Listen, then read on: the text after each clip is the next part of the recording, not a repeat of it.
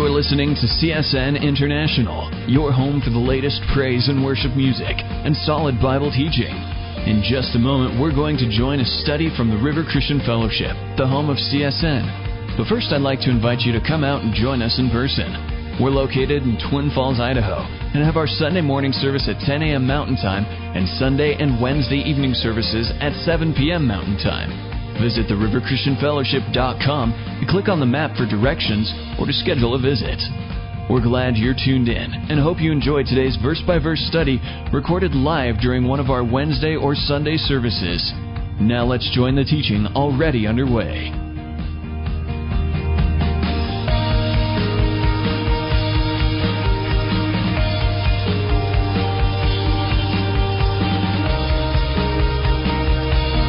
Why did I lie again? Why is it so hard to stop doing the things I don't want to do? Wouldn't it be easier if I wasn't a Christian? Can't I just do it anyway because God will forgive it? And it's very hard, Christians. Amen, right? We have this battle all the time between our spirit and our flesh. And we have a desire to sin and fulfill the desires of our flesh. Because we like to do those things. Because it gives us pleasure. We like it. We like to sin. But we battle. Because we have a deeper desire not to sin, but a deeper desire to please God. And that's our deepest desire as Christians, has to be to please God, even deeper than our desires to want to sin and fulfill the desires of our flesh. And our desire is to please God not because we have to, but because He loved us first. And so we love him in return. But we're in a unique position as Christians because all of our sins in the past and in the present and in the future have all been forgiven. And we worship a loving Father who loves us unconditionally. No matter how many times we sin, He continues to love us and He continues to forgive us. And so that puts us, again, in a unique position. Because the problem with that sometimes can be that we're tempted to sin because we know that that sin is going to be forgiven. And it's, I think about, uh, well, maybe underneath that is because we don't think the consequences are that great because, hey, it's forgiven anyway. You know, there's countries that don't have a lot of problems with people stealing. You know why? Because they cut their hands off if they get caught stealing. And there's not a big problem when the consequence is so big. And maybe sometimes as Christians we think because our sins are forgiven anyway, that fuels the temptation to want to sin because we think it'll be forgiven. And soon the question is not why did I, but then it becomes why can't I? And that's very dangerous when you're asking that question. So instead of why did I lash out on my kids, it's why can't I lash out at them? Because it's forgiven. Instead of, why did I sleep with my girlfriend? It can become, why can't I? Because it's forgiven.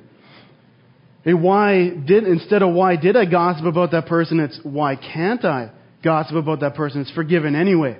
Instead of why don't I give more money, it's why can't I keep the money that's mine? It's forgiven anyway.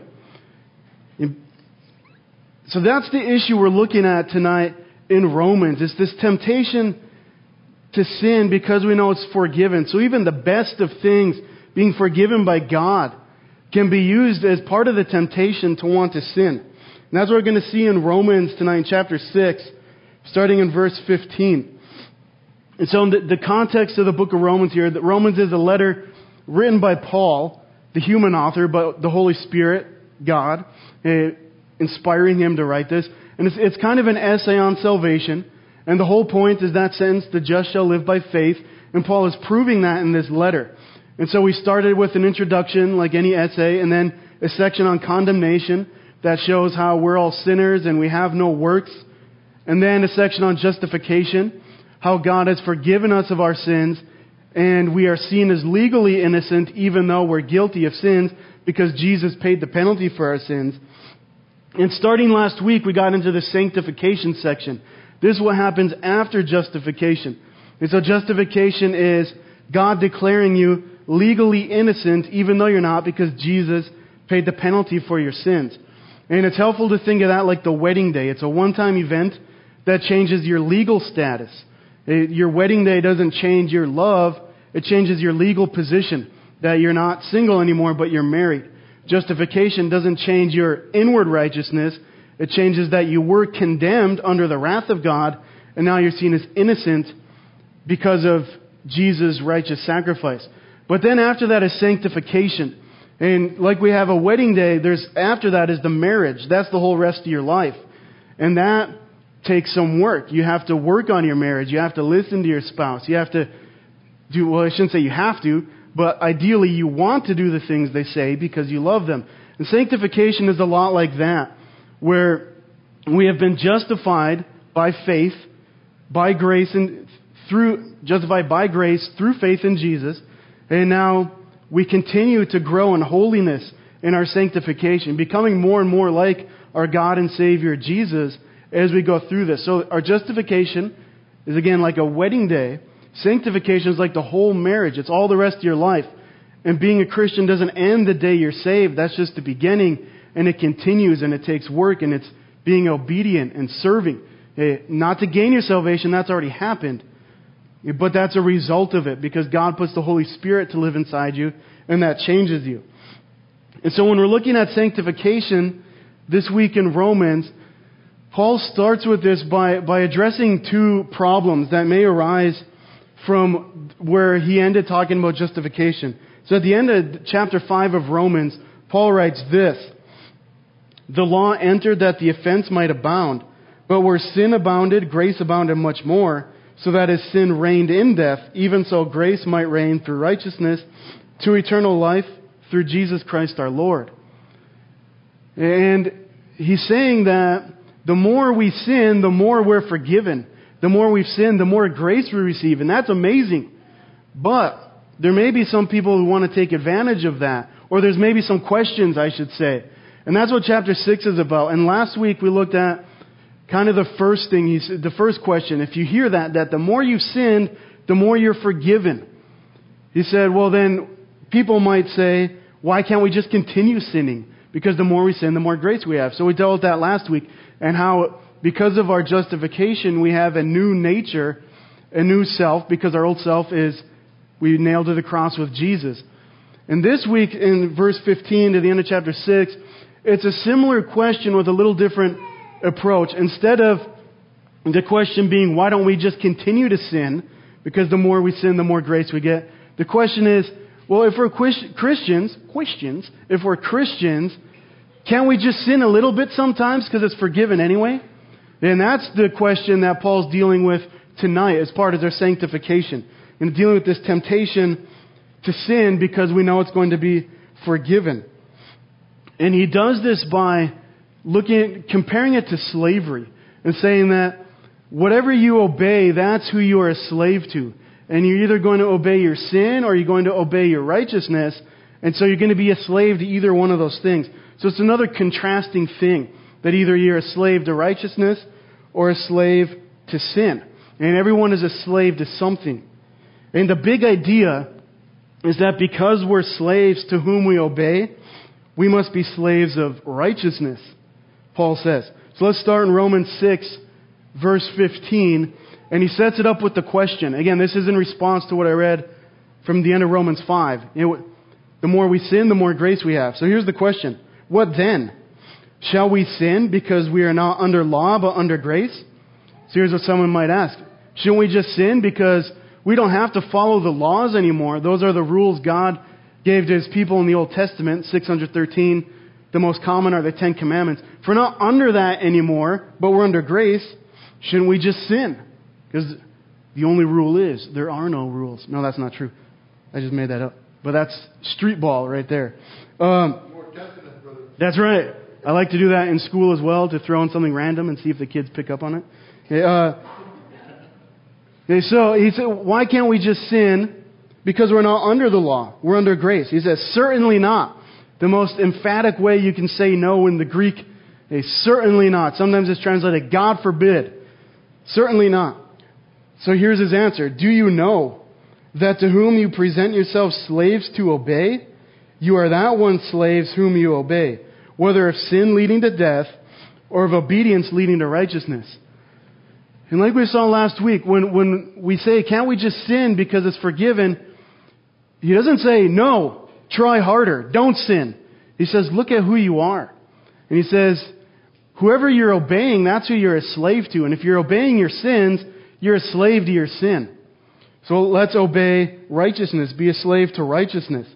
And that's the, the guiding thing tonight. We're going to look at slaves of sin versus slaves to righteousness. But there's one sort of caveat Paul puts in here. And he says he himself admits this isn't a perfect illustration. And I like that because no illustration is perfect. So just to preface this, he says at the beginning of verse 19 about this idea of slave to sin or slave to righteousness. I speak in human terms because of the weakness of your flesh. So it's not a perfect illustration to say slave to sin or slave to righteousness because we're not slaves to God, we're God's children. So, but he uses this to help us understand why we should not just sin because it's forgiven anyway. And he uses the idea of slavery because in that time it was very common. Uh, again, we're God's children, not his slaves. But there were about three million slaves living in Italy at the time. This is Romans, the letter written to Romans, people in Rome. And the Roman Empire was built on the backs of slaves, they say. So there were about 3 million slaves in Italy, which was about 40% of the population.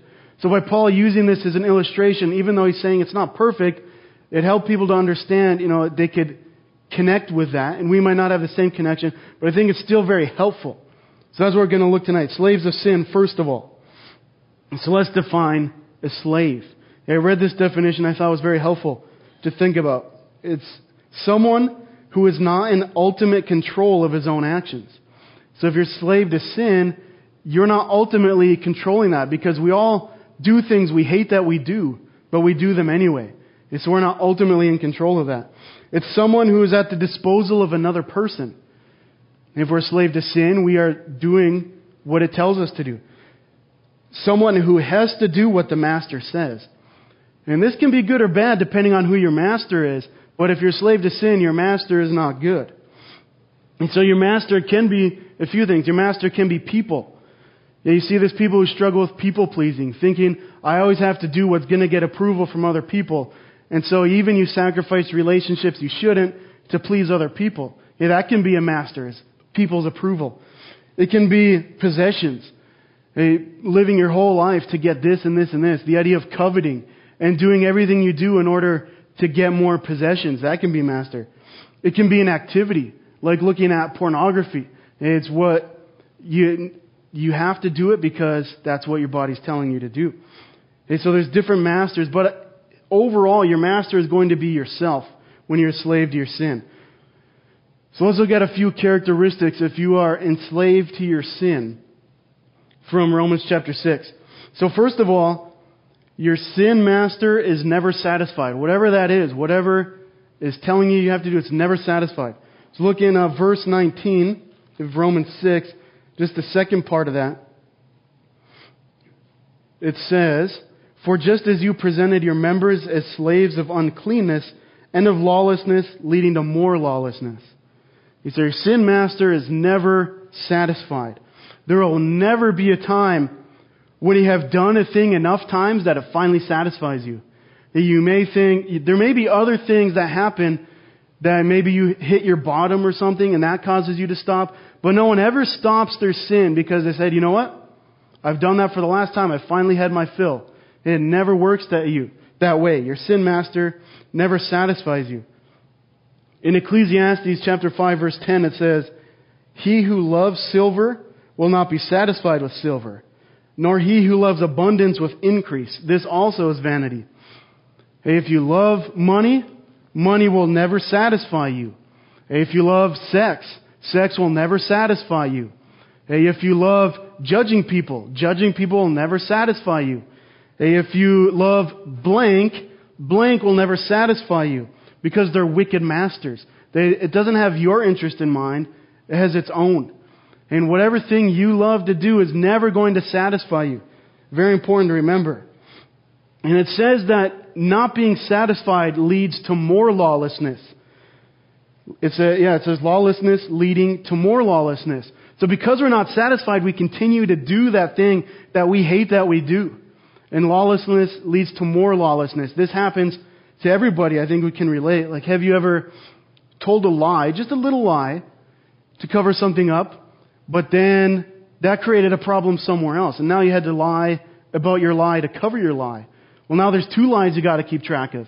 And so then you're going to have to lie to cover up that lie. And it keeps building and building. What started as a little bit of lawlessness has now caused a huge wreck in your life. Or have you ever been a little bit annoyed or angry with someone, like your friend or your spouse, someone that you're not enemies with, but you like them, you're just a little annoyed. So you say something with a little bit of edge in your voice. And surprised, they don't take that all that well. So they get mad and they respond in anger and they maybe insult you. So then you insult them back. And what started as just a little, a little annoyance, a little edge in my voice has now become a huge argument. And now who knows where that leads? Those things, if those can lead all sorts of places. And so because what we love to do sinfully does not satisfy us, that lawlessness is going to lead to more lawlessness, and who knows where that ends up. So your sin master is never satisfied. Second, about being a slave to sin, you serve only sin. Verse 20 says, For when you were slaves of sin, you were free in regard to righteousness. This doesn't mean that you serve only sin. It doesn't mean you don't ever do anything good. But it means whatever you do is under that master. It's kind of like saying this, if I'm a slave to Dustin, which I kind of am. No, just kidding. If I'm a slave to Dustin, I don't have to listen to what Joe says, right? I can still do, that's exactly the truth. It could be the other way. I could be a slave to Joe. Whatever. Yeah, so I can still do things for Joe if Dustin's my master, but I'm not serving Joe. And just because you're doing maybe good things under your sinful master, it doesn't mean you're serving righteousness. And people, this is, is very common in our culture, what people think a lot of the time.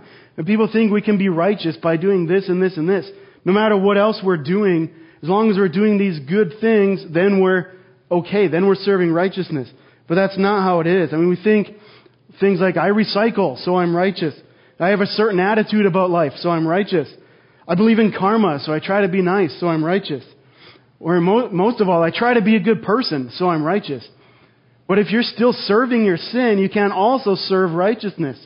You can only serve one master at a time. And if you're a slave to your sin, you cannot serve righteousness. You can do good things, but that's not what you're serving.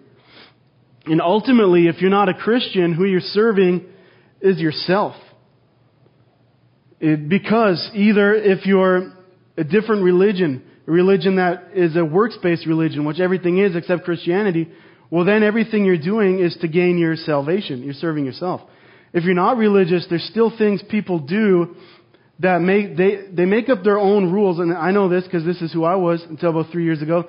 You make up your own rules about how you can tell yourself you're a good person, and then you follow those rules.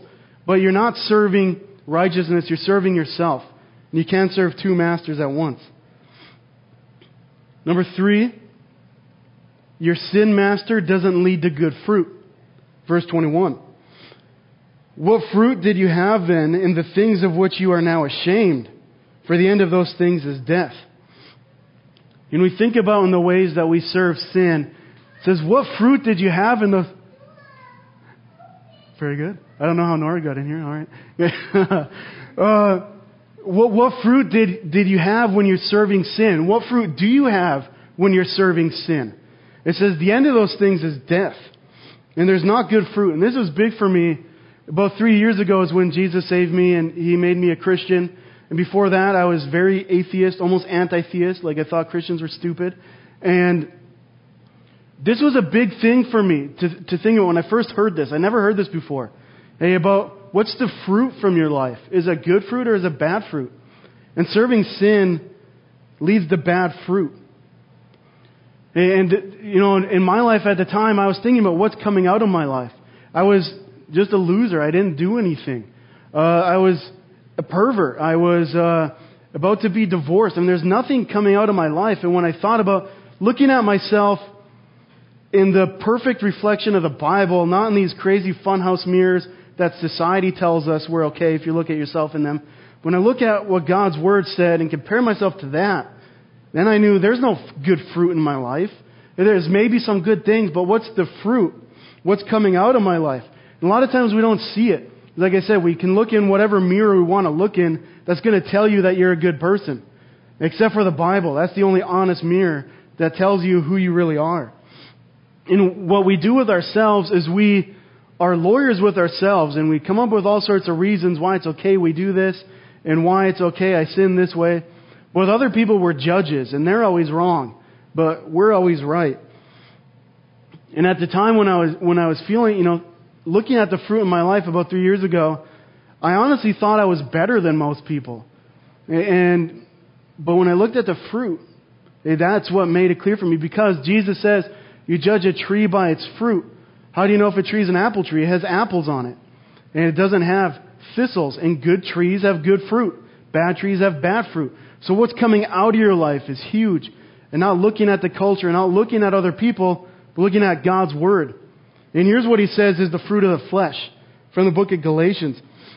It says, The works of the flesh are evident, which are adultery, having sex with someone who's not your spouse, fornication, having sex before you're married, uncleanness, lewdness, idolatry, having something at the top of your life that's not God.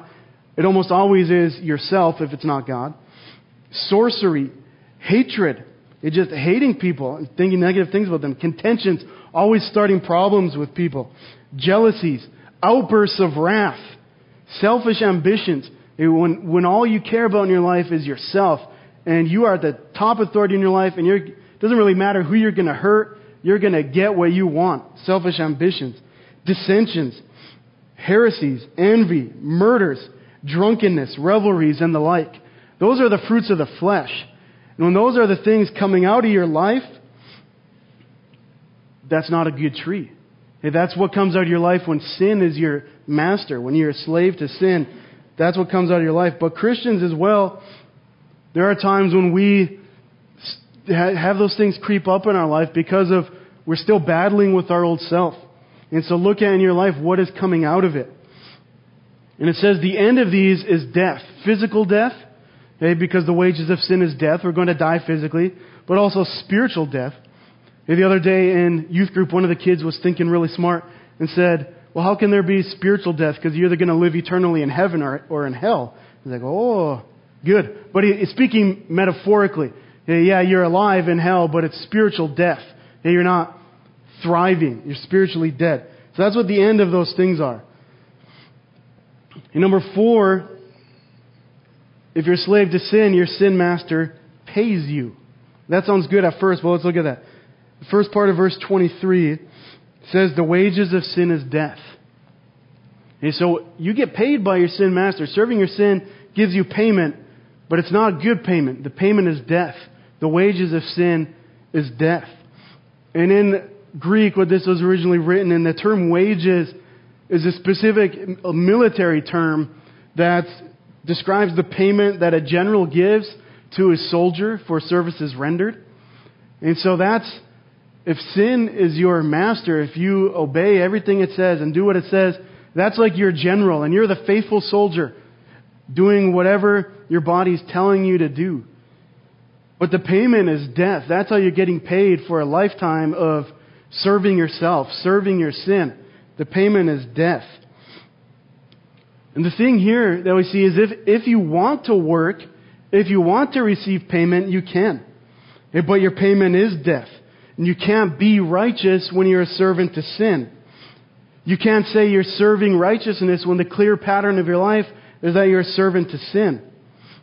And Christians as well, you know, we, Romans was written to Christians, he's saying the wages of sin is death. And if we want to work for our salvation, we're never going to get it because the payment is death.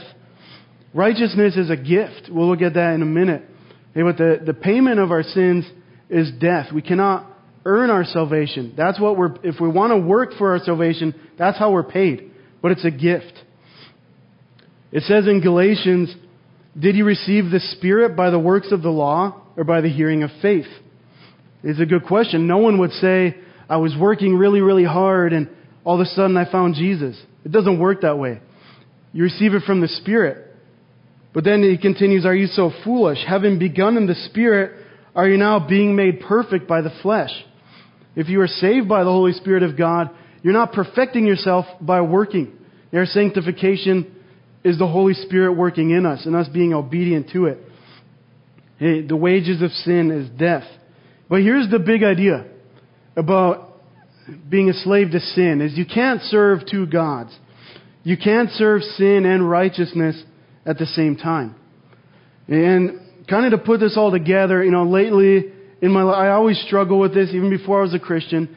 And t- from time to time, as a Christian, this pride will like rise up in me, and I'll, I'll be super prideful for a time period. I don't know, a couple weeks or whatever. The thing with pride is you can usually justify why you're feeling that way. So sometimes you don't see it for a long time. But recently, I've been struggling a lot with pride, and when, when I'm letting that guide my life, and my pride thinking how great I am, when, that, when I'm letting that guide my life, I can see how this all fits in there. All these things we said about being a slave to sin. So I say, well, sin is never satisfied. Pride is never satisfied. And this is whatever you're struggling with, think of it this way too.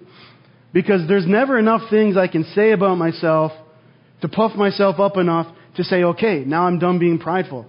There's never enough compliments I can receive that's going to say, okay, now I'm done being prideful. It's just going to feed it. It's going to grow and grow. And my pride is not going to diminish, it's going to grow. And that's how all sin works, because sin will never satisfy you. You know, when I'm in a you know, season where I'm serving pride, that's really all I'm doing, is serving pride. Because, yeah, you have gifts, but 1 Corinthians 13, if you're not using those gifts in love, then what's the point? Hey, you're serving yourself. When I'm serving pride, I don't have any good fruit. Hey, everything is, you know, those, those fruits of the flesh I just read.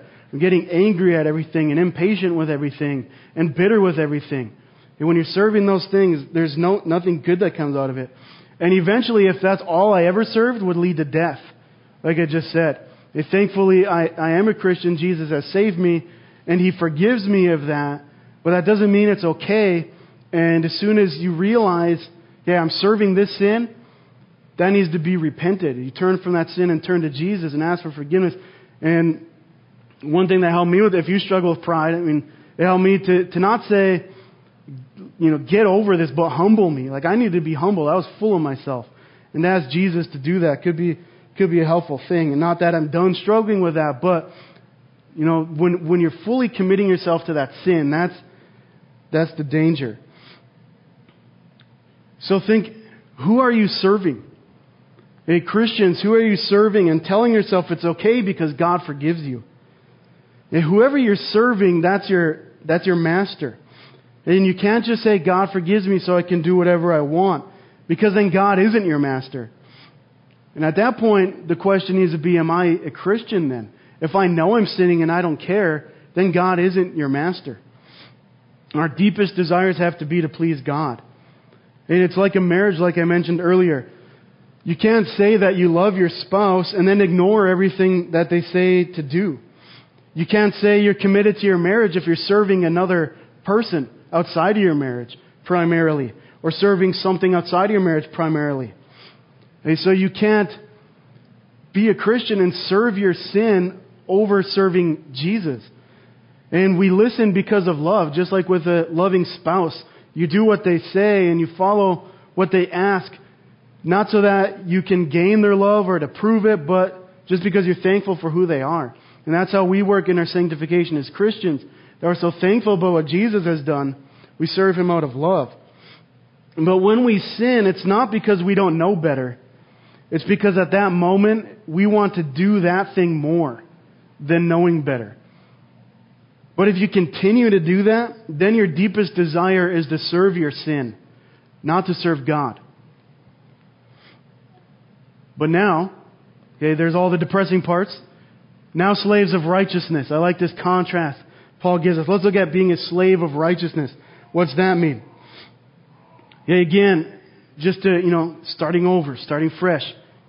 A slave is someone who's not in ultimate control of his own actions, someone who's at the disposal of another person, someone who has to do what the master says, and this can be good or bad depending on your master. If you're slave to sin, then your master is people, possessions, activity, yourself.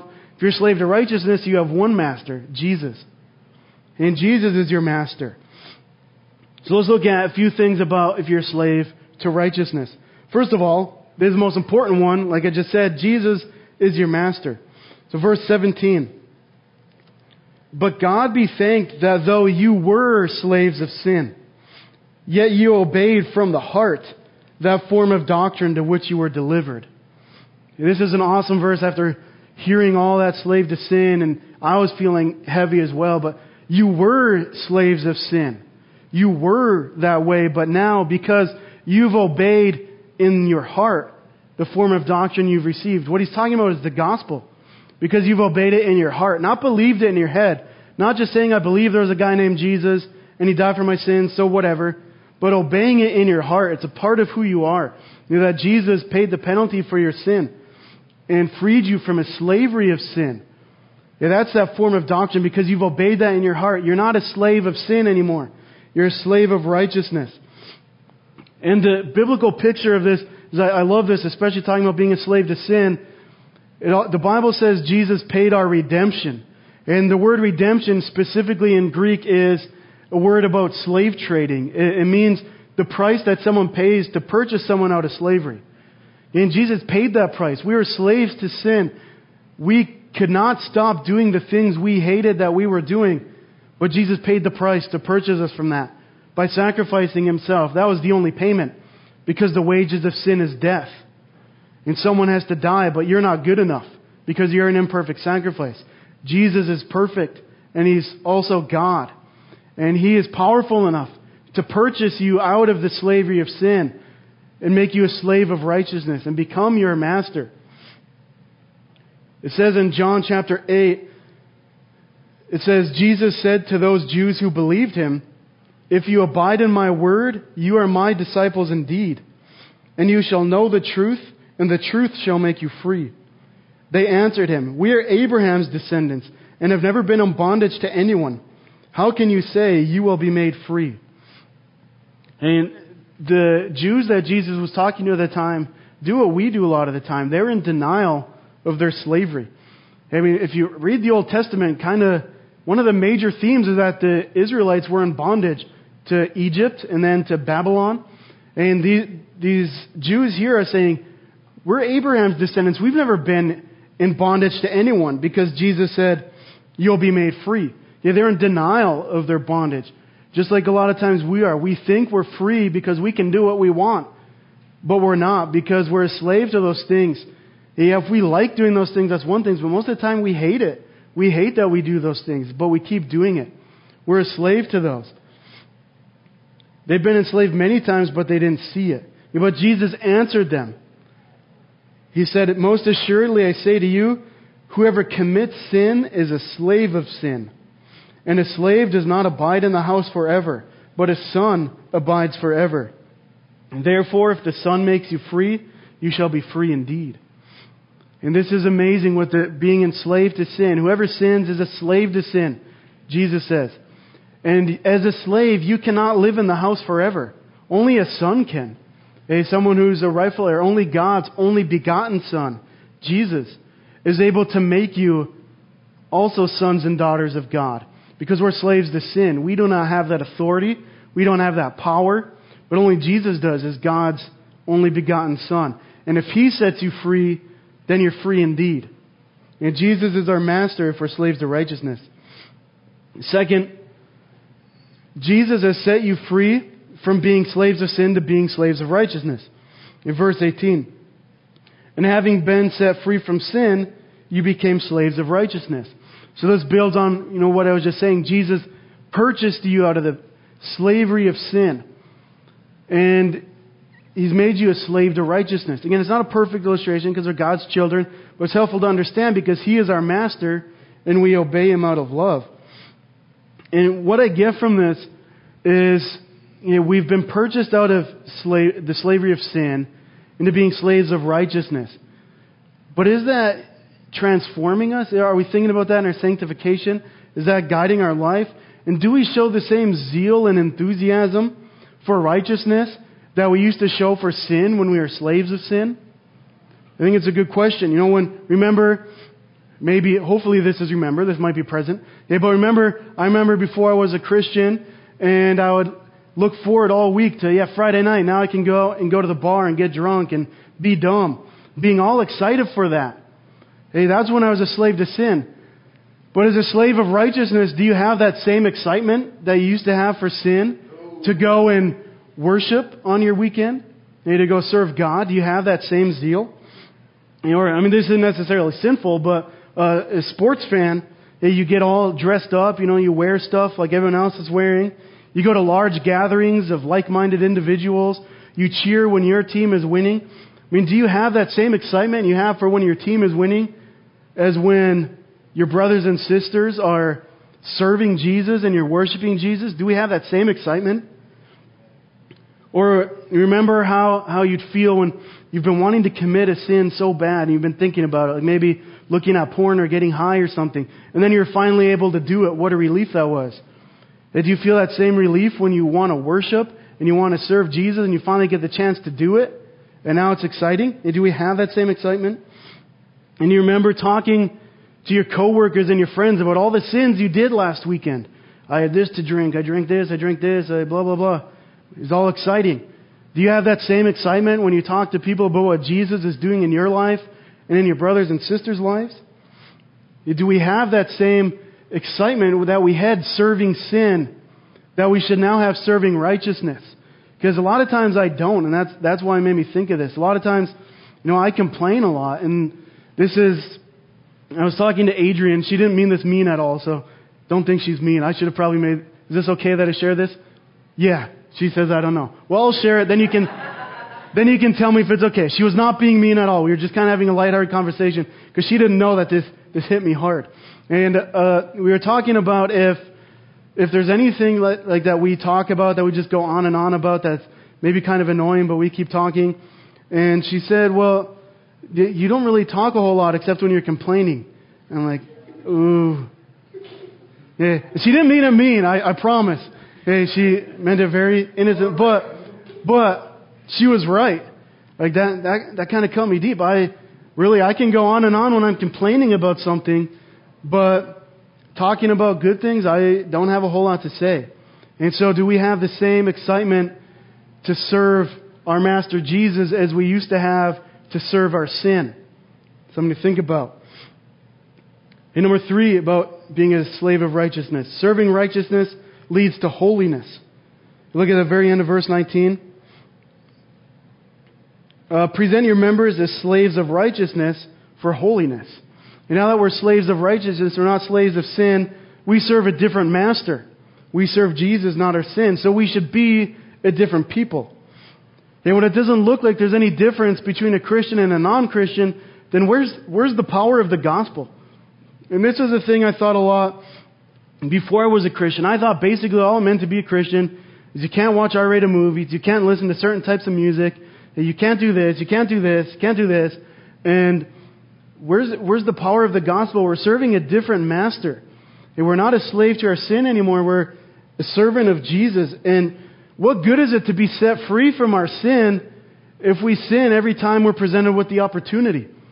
And this is really the heart of sanctification. That we're presented with temptations, presented with opportunities to sin. And as we continue to worship Jesus and know Him better, hopefully, prayerfully, we start turning from temptation and turning to Him instead and be gaining victories over those temptations instead of giving in to them. And just like our desire to sin was never satisfied, our desire to know and serve Jesus should never be satisfied.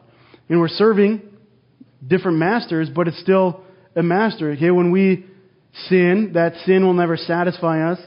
When we serve Jesus, we should never be satisfied with how much we know Him and how much we're serving Him because now we serve Him. He's our master.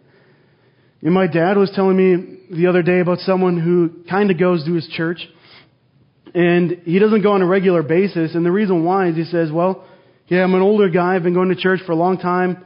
I've heard all there is to hear.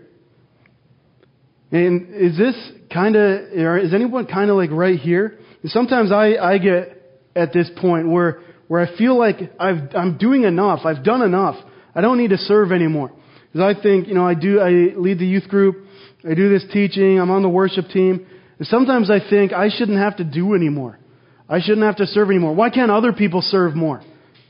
But, again, if, if I'm never satisfied with my sin, then I should never be satisfied with serving Jesus. I should never say I've done enough.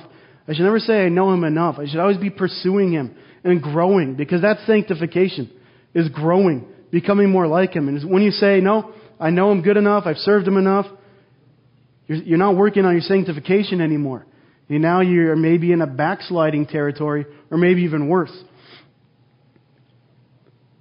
Number four, serving Jesus leads to good fruit. Verse 22. But now having been set free from sin and having become slaves of God, you have your fruit to holiness and the end everlasting life. So we talked about the fruit of the flesh before, and those bad things that come out of being a slave to sin. But now we should have good fruit. And what should we be seeing in our lives as a result of being a slave to Jesus? Also from Galatians, you have the fruit of the flesh and the fruit of the Spirit. And it says the fruit of the Spirit is love. No, he hasn't memorized. It's a good thing to memorize. Love. I think about these things once in a while, and as these, you know, coming up in my life. Am I just loving people more? Do I care more about other people's needs? Because, uh, and this is, I struggle with this because, like I'm prideful. And a lot of times I worry mostly about me. But I do see myself caring more about other people that before I never would have cared about. Uh, fruit of the Spirit is love, joy. Is there just a happiness about you because you know your sins are forgiven, you're serving Jesus, you have a different master? Peace. It, just a calmness about things. You're able to be more calm. Long suffering, a big one. It is being patient. We're able to be more patient with people because we're all sinners. Kindness, goodness, faithfulness, gentleness, self control. These are the fruits of the Spirit. And again, you don't get good fruit from a bad tree. You don't get bad fruit from a good tree. So if you're serving, if Jesus is your master, these are the, this, these types of things are the fruit that should be evident in your life. Do people see this? Or do they see the fruit of the flesh in your life? Those things you read about earlier. And that's why looking at yourself in the Bible is the most important. Because you can be doing all those fruits of the flesh, and there's going to be someone who will tell you you're doing okay. But the Bible tells you who you really are. And number five, serving Jesus results in gifts. So the end of verse 23. The gift of God is eternal life in Christ Jesus our Lord. And so we talked earlier about that serving sin leads to a payment, which is death. Serving Jesus leads to a gift. And a gift is so much better than payment. It's better to be given something to, than to have to work for it. I mean, sometimes we like earning our way, but this is a true gift. And the payment of your sin is death. This is so much better. And it's a gift. A gift, you don't earn gifts, you're given gifts. You don't lose gifts, you're given gifts. No one can take your gifts away. A gift is something that's given to you. All you have to do is receive it.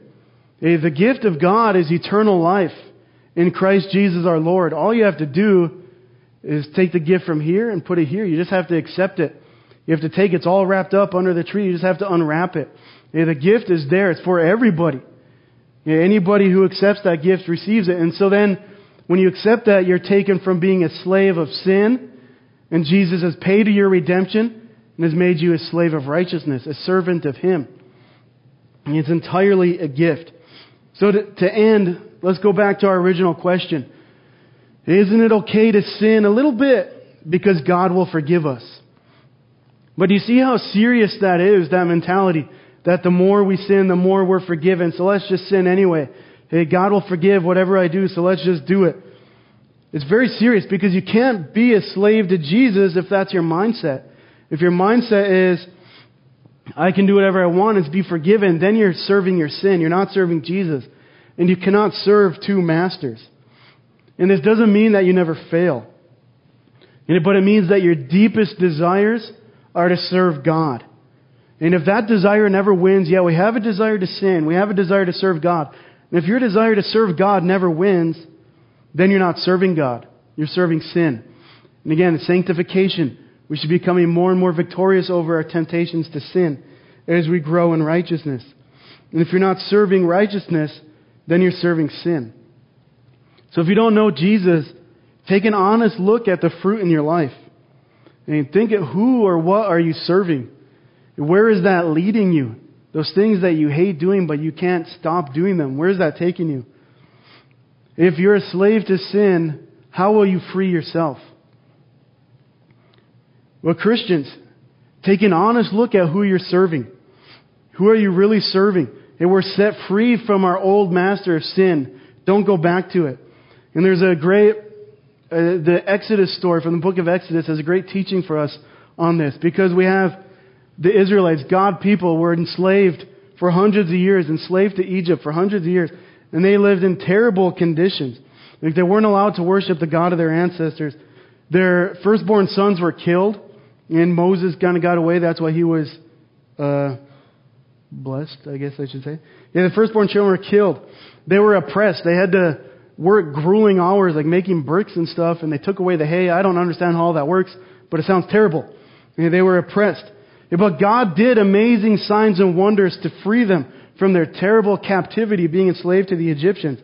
Like he, that's where the ten plagues come, where Moses goes before the Pharaoh and says, know, let my people go free. And then there's the river turning to blood. There's locusts. There's all these different plagues where God is showing his power, that he has the power to free them. And eventually Pharaoh lets them go. His heart is hardened and they leave because God killed the firstborn sons of the Egyptians. And then once they were on their way, when they were leaving their slavery, well, there's the Red Sea. So God parts it for them so they can walk on dry ground across the Red Sea and then collapses it on their pursuing enslavers. And then, the, so they're free from their slavery in Egypt, the Israelites, God's people. But it wasn't easy once they were free. They had some difficulties and they were discouraged. It, but God provided for, for their needs. He gave them manna, something to eat every day. He gave them water to drink all the time, wandering through the desert. You know, they were discouraged wandering through the desert for 40 years. And what did they want to do? They wanted to return to Egypt. They, they put on their rose colored glasses, we'll call them. The, th- the glasses that make everything in your past look better than it was. Because you get that nostalgia about it. And they put on their rose colored glasses about Egypt. And they forgot all those terrible things about being a slave in Egypt. And what they thought about was, well, here we only have this manna to eat. In Egypt, we had meat and cucumbers and all this great food. And here we're wandering in the desert, going nowhere. At least in Egypt, we had our houses and all this. And they forgot about all the terrible conditions of why they wanted to leave in the first place. And they put on their rose colored glasses and said, let's go back to Egypt. Even though God has miraculously taken us from our slavery. He's done miracles and signs and wonders and parted the seas and provided for all their needs. But they're tempted to go back. Is that, is that you sometimes? Do you put on your rose colored glasses about being a, a slave to sin and you're tempted to go back? And why not just go back? Because God will forgive it anyway. Eh, but God never gave up on the Israelites. He got them to the promised land. And sometimes He was harsh with them. Sometimes they had to learn a lesson. But God didn't give up on them. He doesn't give up on you. He sent His Son to purchase you from that, from your slavery to sin. But to be your new master. And you won't know your master if you never spend any time with Him. And so this is where it's very important. Read the Bible and pray. And then you do what He says. But if you fail, He's a loving master. He'll never stop being your master. And because of that, our deepest desire shouldn't be to take advantage of that grace and sin because it's forgiven, but to demonstrate our love for Him, for Jesus, because He demonstrated His love for us, and that while we were still sinners, Jesus, our Master, died for us. Okay, the Master died for the slaves. Let's pray. Heavenly Father, just thank you that you've provided the redemption for our slavery to sin. You've paid the price that we could never pay, that we weren't worthy to pay, and really we didn't want to pay. And you saw us in our slavery to sin and had mercy on us. So we thank you and praise you for that. And you sent your Son, God Himself, to come to this earth to make that payment and free us from that. So now we can serve Him. So, Father, I pray that if there's anyone listening who doesn't know you, who's still a slave to their sin, that you'd send the Holy Spirit right now to work in their heart and Tell them there's no way to stop doing those things except by the Holy Spirit, except by a new Master Jesus. And Father, for, for us Christians, I pray that we would grow in this. more and more, and we would know you more, Jesus, as our master, and we would serve you and do it joyfully with excitement and not look back to our old slavery of sin, but look forward to our salvation and eternal life. In Jesus' name we pray. Amen.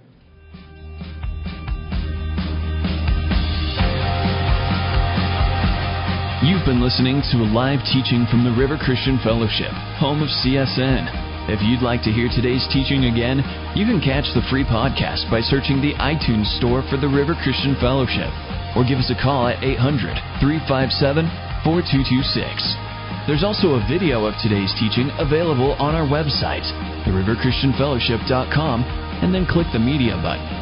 Don't forget to catch the evening service at 7 p.m. Mountain Time and tune in next week for more from the River Christian Fellowship live on CSN.